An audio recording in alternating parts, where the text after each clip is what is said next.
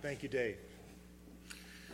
We are uh, looking at Acts chapter 5. We've been going through the book of Acts. Great thing to do in a time of transition in a church is to look at the beginnings of the church, look at the birth of the church and the early growth of the church when it's growing so fast, like a, like, like a, a little child under the age of five, how it grows so much faster. Somebody said that if, if we continued to grow at that rate of speed, into our what 50s and 60s how tall would we be? Like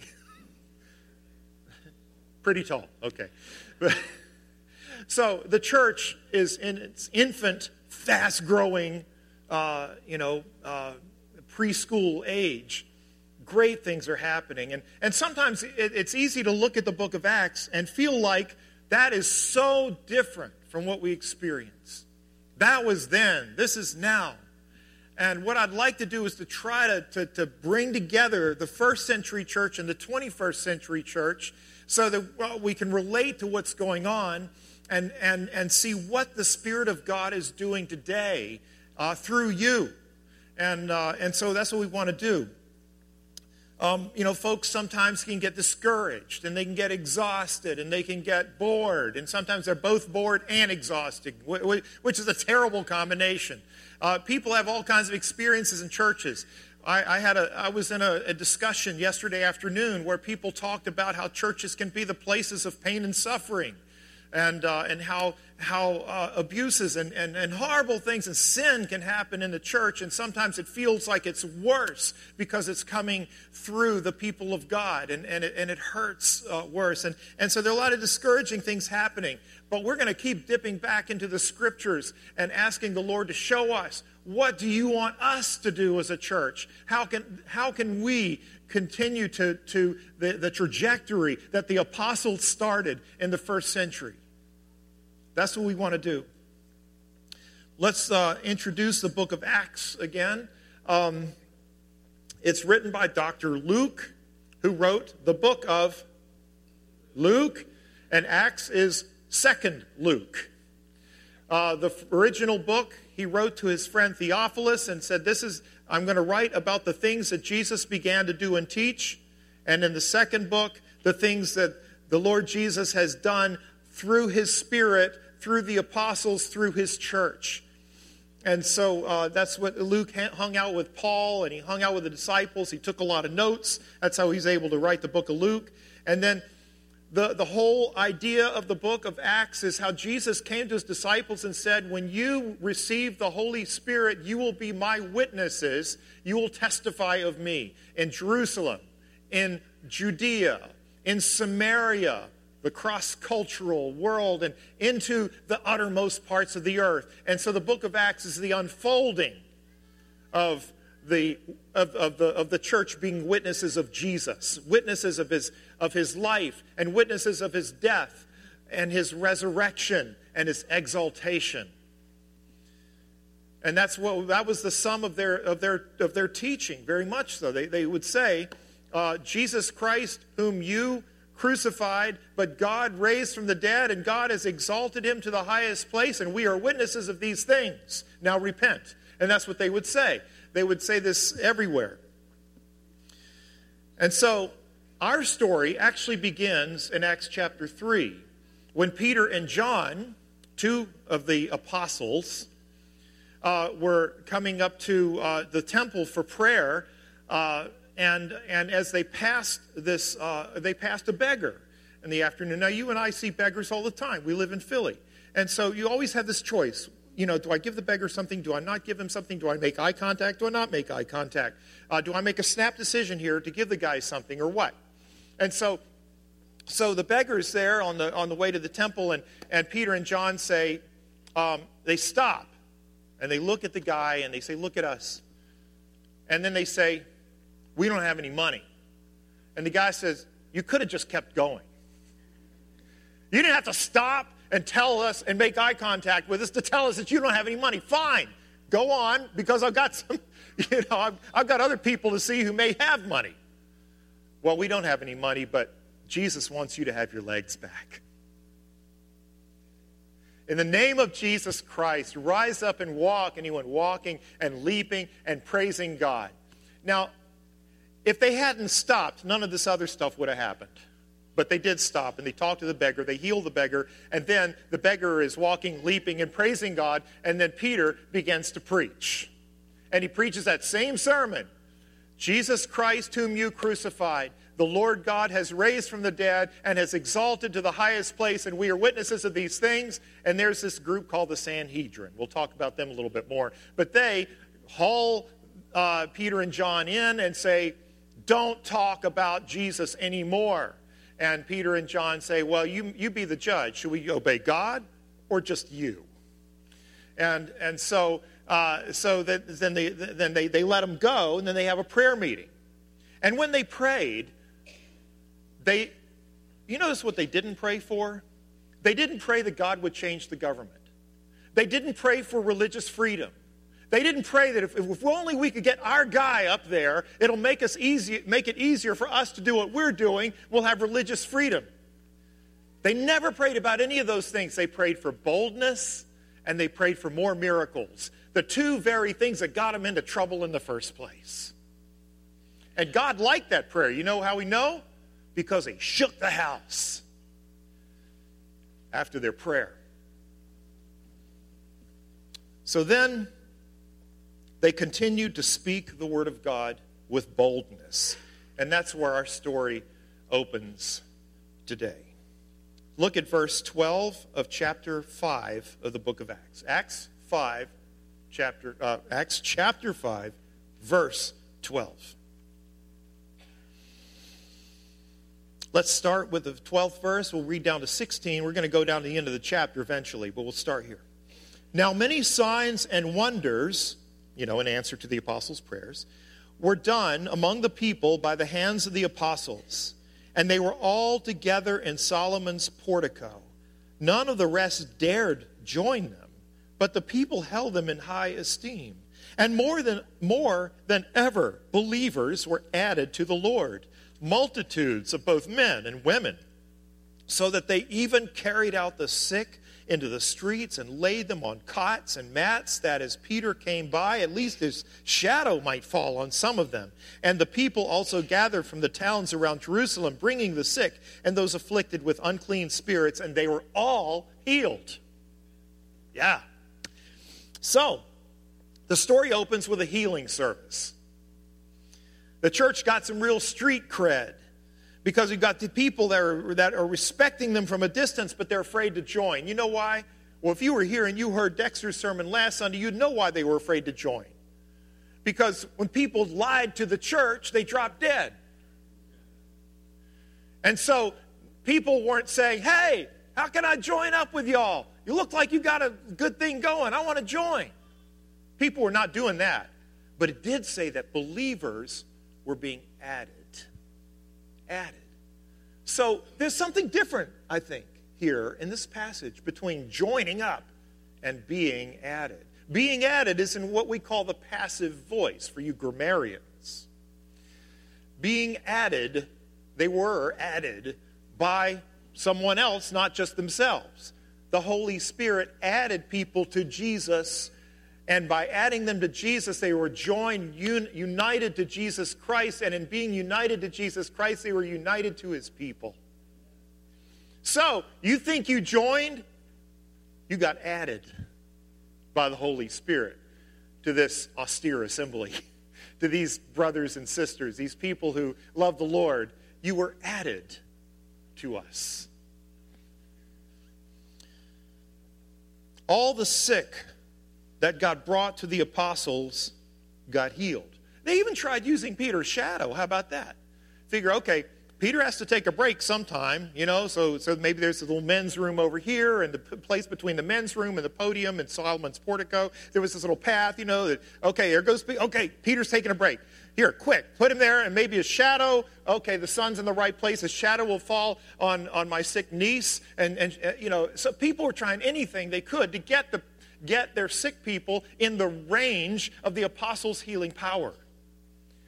And you know, I know I looked at that, and the first thing, I, uh, first thing I thought was in my naturalistic, rationalistic Western mind, I thought, well, it doesn't say that people got healed when the shadow passed it. Well, you know what? The last verse says, everybody got healed. everybody. This is amazing stuff. So these meetings are taking place in the portico of Solomon. I looked at that. There's this, uh, uh, there, you can get images. You can Google images of the portico of Solomon. It's a big gathering place in the temple, a big column porch with a roof and a back. And so if you had a loud voice, you could teach groups of people, large groups of people. And it was a place where you could talk about the scriptures publicly. And the point is that people are seeing God glorified as the church is out there showing mercy to the people and preaching the gospel, and he's adding men and women daily to the church through faith in Jesus Christ. All of this is happening. But here comes some opposition.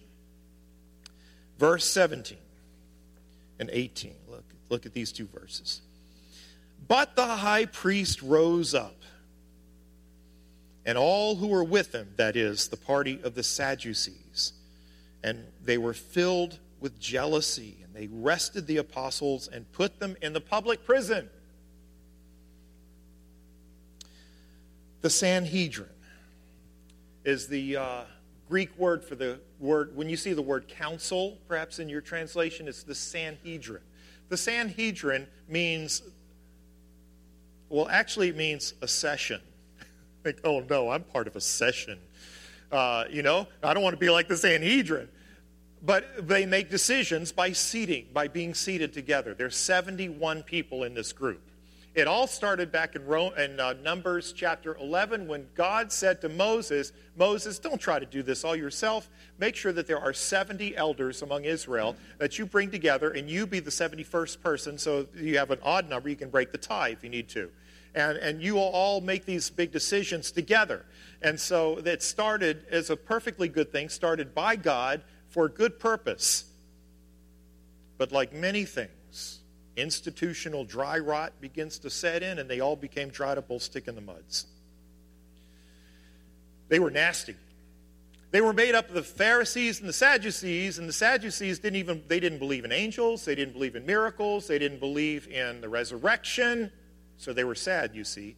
And they and the and the Pharisees uh, were people who did believe in those things, but they were legalistic and they tried to control people. And so this 71, this group of 71 uh, elders of Israel who came together were like the Supreme Court under the Roman authority. And so they were not shepherds of God's people. They were not full of love. They didn't love you like our pastors love you and like the elders love you. They, they, don't, they don't love the people of God. They, they try to control the people of Israel. And so it started as a good thing, and now they're filled with jealousy. They come into work every day. They pass these hundreds of people listening to the apostles, and they're getting healed. And all these people are clogging up the temple area, and, and uh, who, you know, as, as the apostles are preaching the message, and they're told to quit preaching, and they still preach, and they're filling Jerusalem with the story of Jesus. The Sanhedrin, you know, I've entitled this message, The Unstoppable Church of Jesus Christ, because it is. We're still here. The Sanhedrin went belly up in 425 AD. They were not unstoppable. But what happened to this group to make them the bad guys? If it started off as a good thing, why did they, why did they become the bad guys? Why did they get so nasty? It's because they lost their connection with God. They, they, they lost the connection with God, this unchangeable God who called for change and the new thing that he was doing, saving, sending Jesus Christ to save his people. They lost their connection with God.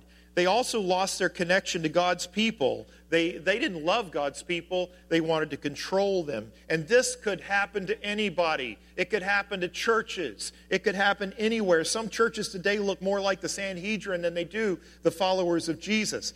Churches, and, and what I'm saying from this is this churches, ours included, must come to Jesus regularly, constantly, again and again and again to stay fresh, to beg Him for His mercy, for His grace, to stay Christ centered, to stay. Um, uh, to be places of healing and places of truth, depending on Jesus like the branches to the vine. Jesus said, I am the branch, I'm the vine, and you are the branches. And if you, apart from me, you can do nothing. And so, if we continue to abide in Jesus and receive all our life from Jesus as the branches receive all their life from the vine, then we won't end up being tried up old stick in the muds with institutional dry rot who don't love people. But we got to keep coming back to Jesus again and again. There's no formula that's going to set us on the right path for the rest of our lives. You know, it, it's, it's, like the common, it's, it's like the, there are two ways to power a vehicle. One is gasoline and the other is electricity. Now, with, with the gas powered car, now this actually this is a little obsolete because now we have electrical powered cars that run in a similar way. But with a gas powered car, you fill up and then you run out. You fill up and then you run out. I'm always running out because I've got this little subtle indicator in the middle of my dashboard of my Toyota that, that, that blinks and it doesn't make any noise, and I've run out of gas about five times in the last six months, uh, which is no fun at all. I keep a little gas can in the back, I walk, you know, and, and, and, and fill it up, and it's just, it's just it's a drag. But, but my car keeps running out of gas. And, and that's, that's weird for a guy who drives 100 miles a day for a living. But there's this other thing called a streetcar. And uh, Derek, you know what I'm talking about. It always, it is always connected to the wire. It is always connected to the source of power. And if at any point it loses the connection to the source of power, it comes to a complete halt. And that's the way the church is. The church is not a gas powered car, the church is a street car. The church has always got to be connected to the line, connected to the vine, so that all of the energy and the power and what makes the church, specifically the church, what makes the church a supernatural organism and not just a man made institution flows from Jesus Christ to us constantly as we constantly depend on Him in prayer. That's why we make prayer a big deal in our worship services, because we cannot do anything without being completely dependent on Jesus. So, the Sanhedrin had had it up to here, and they put the apostles in jail. Let's look at verses 19 through 26. But during the night, oh, wait a minute. It says that they put the, they put the apostles into public prison, but during the night, an angel of the Lord opened the prison doors and brought them out and said, Go and stand in the temple and speak to the people all the words of this life. And when they heard this, they entered the temple at daybreak and began to teach. Now, when the high priest came and those who were with him and called together the council and all the senate of the people of Israel and sent to the prison to have them brought, but when the uh, officers came, they did not find them in the prison, so they returned and reported, We found the prison securely locked and the guards standing at the doors, but when we opened them, we found no one inside. Now, when the captain of the temple and the chief priests heard these words, they were greatly perplexed about them, wondering what this would come to. And someone came in and told him, Look, the men you put in prison are standing in the temple and teaching the people. And then the captain with the officers went and brought them, not by force, for they were afraid of being stoned by the people. And when they had brought them, they set them before the council, and the high priest questioned them, saying, We strictly charged you not to teach in this name, yet here you have filled Jerusalem with your teaching, and you intend to bring this man's blood upon us. Let's stop there for just a second. The Sanhedrin had had it up to here. They put the apostles in jail. Angel of the Lord, he breaks them out. Now, you got your Bibles open? Take a look at your Bible. Don't let me teach you wrong. The angel of the Lord breaks them out of prison. I wonder how he did this. You know, like, like a Jedi mind trick. You will open the prison doors. I will open the prison doors. Uh, you will unlock them. I will unlock them. And so he, he goes down, you know, the angel of the Lord uh, enters into the prison, opens the doors, leads the all, it's probably 12, all 12 apostles. You know, Matthias, the guy that was there to replace Judas, but then Paul really, you know, it's like 13 now. But uh, so, so there, it could be all 12 apostles, and they're in jail, and the angel is leading them out. And then the angel says to them, Now listen closely. You don't want this to happen again. So I got this little place out in Syria. And if you go right now, and if you're careful, and you don't make any noise, you come with me to Syria, and we got this little place out here, and just wait for things to cool off a little bit before you come back to the temple for crying out loud. Is that what it is? Am I preaching it right? Ah, that's good. See, y'all are being Bereans. They're later on in the book of Acts. They check, they check Paul's words to see if he's really telling the truth. No. The angel of the Lord gets him out of there, and then he says, Go, stand, and speak. Go to the temple, right here where you were before, in public, vulnerable, and stand up where everybody can see you and speak the words of this life in Christ. Well,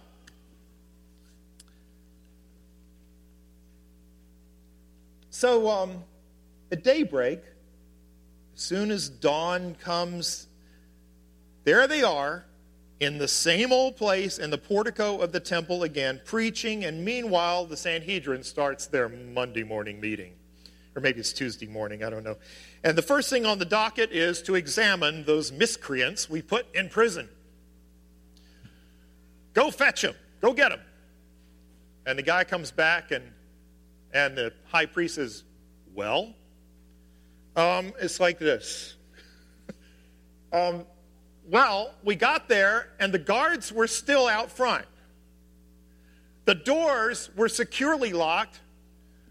The little light on the security system was still red. So we, you know, we did the code and we went with the officers, with the guards, and we went back to the to the prison and, and but there wasn't anybody there. And while the high priest is still scratching his head, somebody comes in late for the meeting. Apparently, there are only 69 people there. So the 70th person comes in late for the meeting and he goes, Hey, did y'all see what I saw? Those, those guys you put into prison last night, they're preaching again. They're doing it again. They're out there in the temple talking about that name that we will not speak. And the high priest says, Okay, okay, fine. Go get them, but this time do it really nicely because we don't want to make a scene with the crowds. I think they like them too much. We don't want any trouble. And then that leads us to verse 37 through uh, 30, 27 through 32. When they had brought them, they set them before the council, and the high priest questioned him, saying, We strictly charged you not to teach in this name, yet you have filled Jerusalem with your teaching, and you intend to bring this man's blood upon us. Do you notice how, what they're avoiding? They're avoiding saying the name of Jesus Christ. Uh, they don't want to say that name.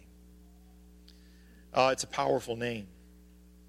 But Peter and the apostles answered, We must obey God rather than men.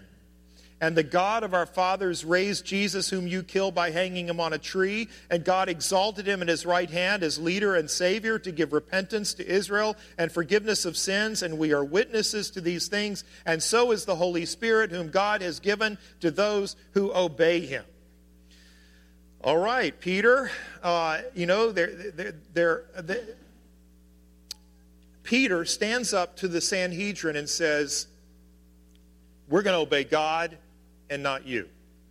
That is what I would call the Acts 529 wall. Romans chapter 13, if you read that, you see that, that Paul tells you don't be part of the problem. Obey the people who are in charge. When you're in the high school, you obey your principal. When you are at the movie theater, you obey the guy that tears your ticket in half.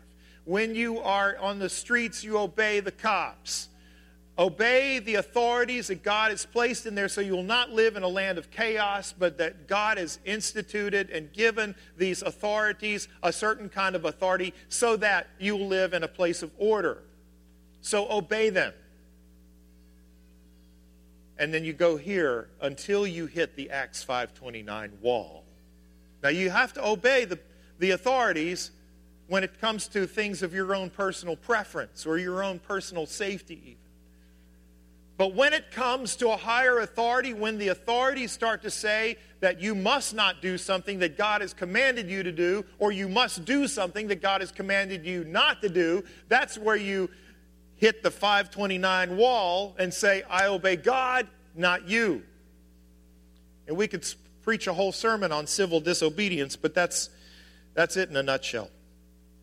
So here's Peter, and he gives the Sanhedrin the same sermon he's been preaching everywhere else. The God of our fathers, by the way, he, he, he, he sees himself as, look, you know, y'all know the same God. He's the God of Abraham, Isaac, and Jacob, and he's part of all of our, uh, all of our heritage. He is our God. Uh, this is not a new religion coming out of left field. God raised up Jesus, whom you killed by hanging him on a tree. Now, why did he put it that way? Because Peter, I believe, is thinking of that passage in Deuteronomy where God declares that he who is hanged on a tree is cursed. And then Paul later on uh, fleshes out, that out even further in, in the book of Galatians where he says that he who hangs on a tree is cursed. Jesus Christ was cursed. He w- became a curse for those who should have been cursed. We sinned, Jesus didn't sin. We received the blessing, Jesus received the curse. Cursed is he who hangs upon a tree. And so Peter is talking about this, and he, and he says, God exalted him as right hand as leader, that is, one who takes the lead and leads, leads by example, and Savior. Jesus doesn't just tell us to live better, He rescues me from myself. He rescued me from the curse of the law by becoming a curse in my place, by being hanged on a tree. In order that God will grant, will grant repentance to Israel and forgiveness of sins. Repentance is turning away from your old life of independence and sin and turning around and embracing the Lord in faith, trusting in Jesus.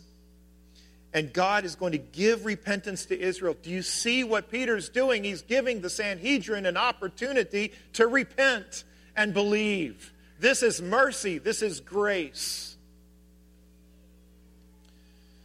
We are witnesses of these things. More importantly, so is the Holy Spirit, who, whom God gives to those who obey him.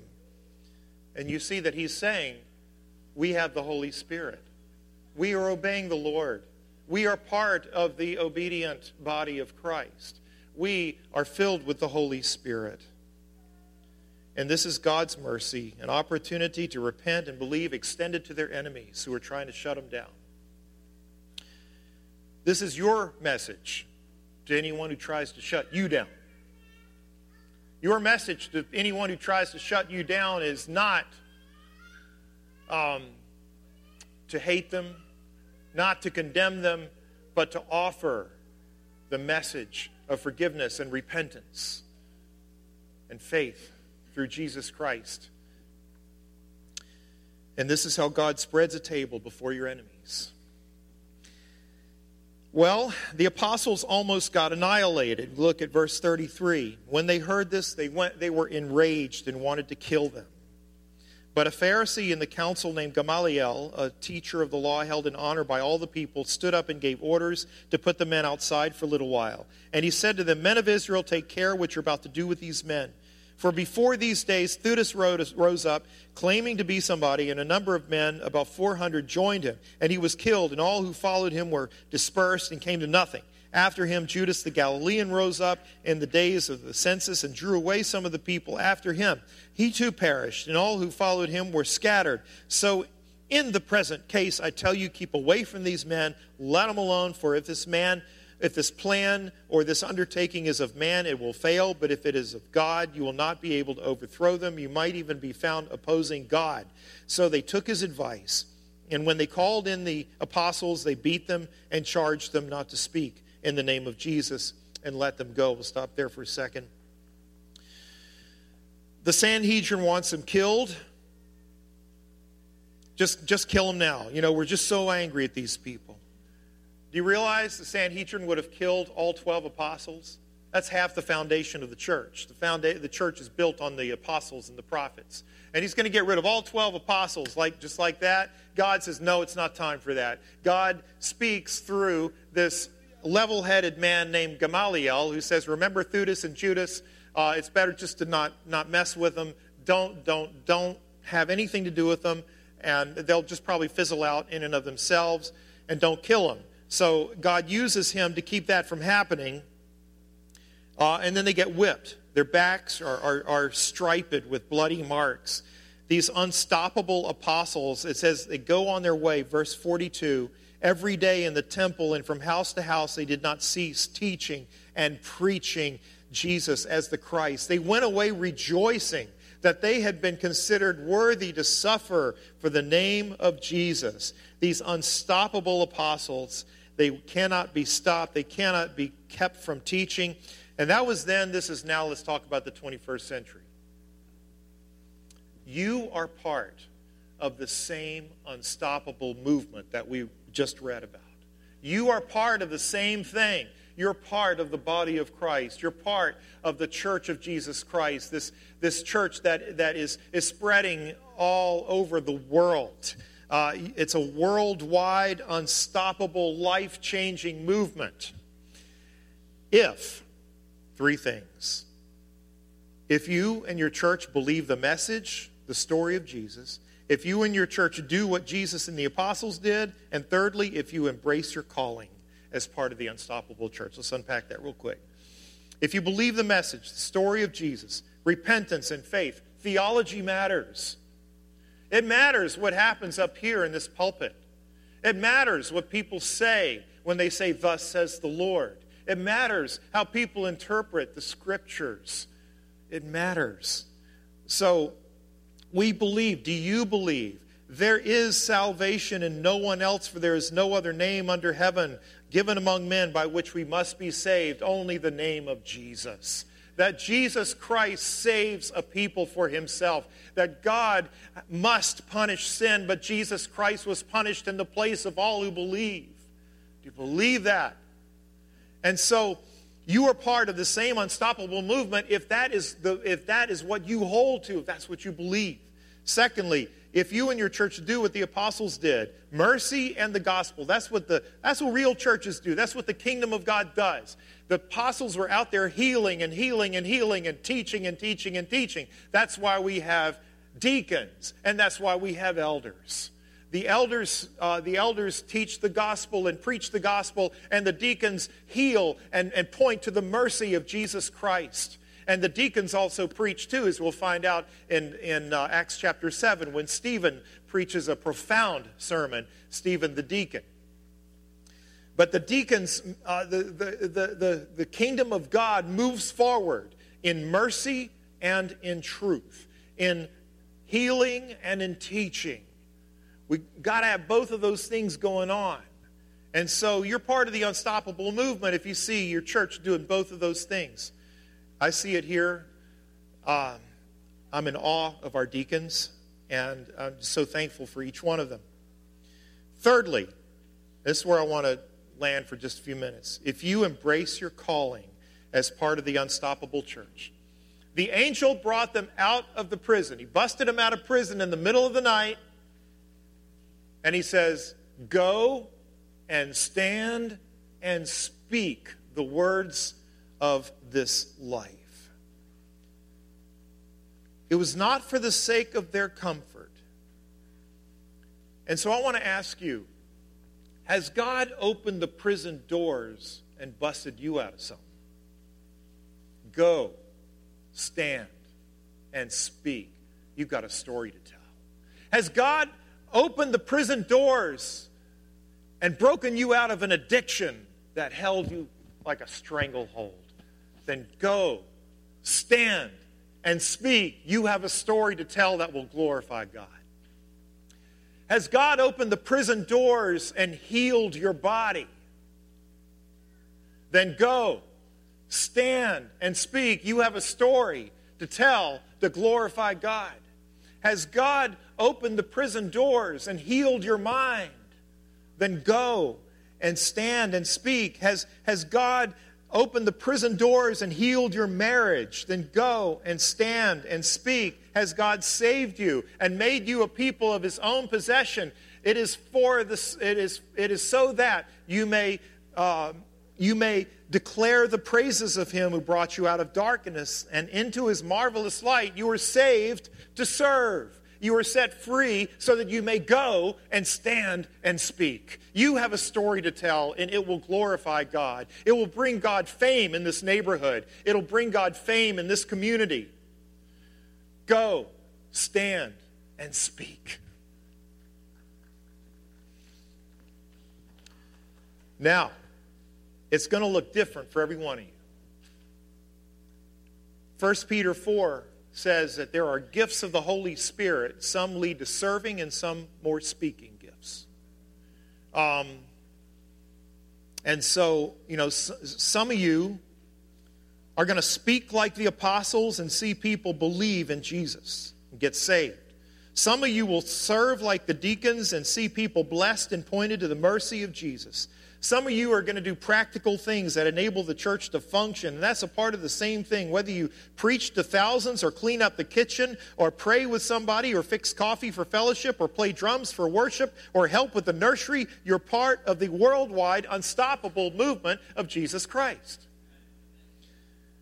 So sometimes it's going to be illegal, as it is in many parts of the world, doing underground church work in China, talking to neighbors about Jesus in Muslim countries, hiding Christian refugees, obey God rather than men. Sometimes it'll involve suffering. You notice the angel didn't keep him from getting whipped. Where was the angel when, when Peter was, was uh, you know, they threw rocks at Peter until he died? Where was the angel then? Where was the angel when James was executed? Where was the angel when Paul was imprisoned for so long? Where was the angel when, when Peter was crucified upside down? It involves suffering. The angel didn't show up in those places. But, you, but you see that the angel is sent by God for a specific purpose at a specific time, for a specific job. And he didn't keep a lot of things from happening, but if you believe that it's a privilege to suffer for the name of Jesus and you consider the reproach of Christ to be better than all that the world has to offer, then it's worth it because Jesus is worth it. He is always worth it. He is Jesus is worthy. Jesus is Lord. He suffered before us and God has exalted him and given him a name that is above every name so that the name of Jesus every knee will bow and every tongue will confess that Jesus Christ is Lord to the glory of God the Father. It's worth it. It's worth it, always worth it. The church of Jesus is unstoppable, and Jesus himself said that even the gates of hell will not prevail against the onslaught and the aggressive ministry and movement of the church of Jesus Christ. This is what you're part of. This is what you were part of. So get in the game. Get in the game and find your joy in serving Jesus. At this time, I, I just want to give you all an opportunity to pray and ask the Lord, What is my calling? What's my part? What is my part in the unstoppable movement of Jesus Christ? Do we have prayer team members? Could you come up here and, and, um, and just be ready to pray with folks?